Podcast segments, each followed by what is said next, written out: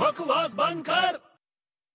ਓਏ ਤੈਨੂੰ ਪਤਾ ਉਦੋਂ ਮੈਂ ਸੜਕ ਤੇ ਜਾ ਰਿਹਾ ਸੀ ਲੋਕਾਂ ਨੇ ਕੁੱਟਿਆ ਤੈਨੂੰ ਨਹੀਂ ਇੱਕ ਬੰਦਾ ਦੇਖਿਆ ਮੈਂ ਉਹ ਸਾਰਿਆਂ ਨੂੰ ਲੋਨ ਦੇ ਰਿਹਾ ਸੀ ਲੋਨ ਮਤਲਬ ਪੈਸਾ ਆਹੋ ਕਹਿੰਦਾ ਆਓ ਲੋਨ ਲੈ ਜਾਓ ਲੋਨ ਲੈ ਜਾਓ ਫੜ ਫੜ ਕੇ ਮੰਗਤਿਆਂ ਨੂੰ ਵੀ ਦੇਈ ਜਾਂਦਾ ਸੀ ਉਹ ਮੈਨੂੰ ਵੀ ਦਵਾ ਦੇ ਯਾਰ ਸੱਚੀ ਮੈਂ ਉਹਨੂੰ ਪੁੱਛਿਆ ਕਿ ਕੀ ਹੋ ਗਿਆ ਭਾਈ ਤੂੰ ਲੋਨ ਕਿਉਂ ਦੇ ਰਿਹਾ ਹੈ? ਫੇਰ? ਕਹਿੰਦਾ ਮੈਂ ਇੰਟਰਸਟਿੰਗ ਆਦਮੀ ਬਣਨਾ ਹੈ ਬਕਵਾਸ ਬੰਦ ਕਰ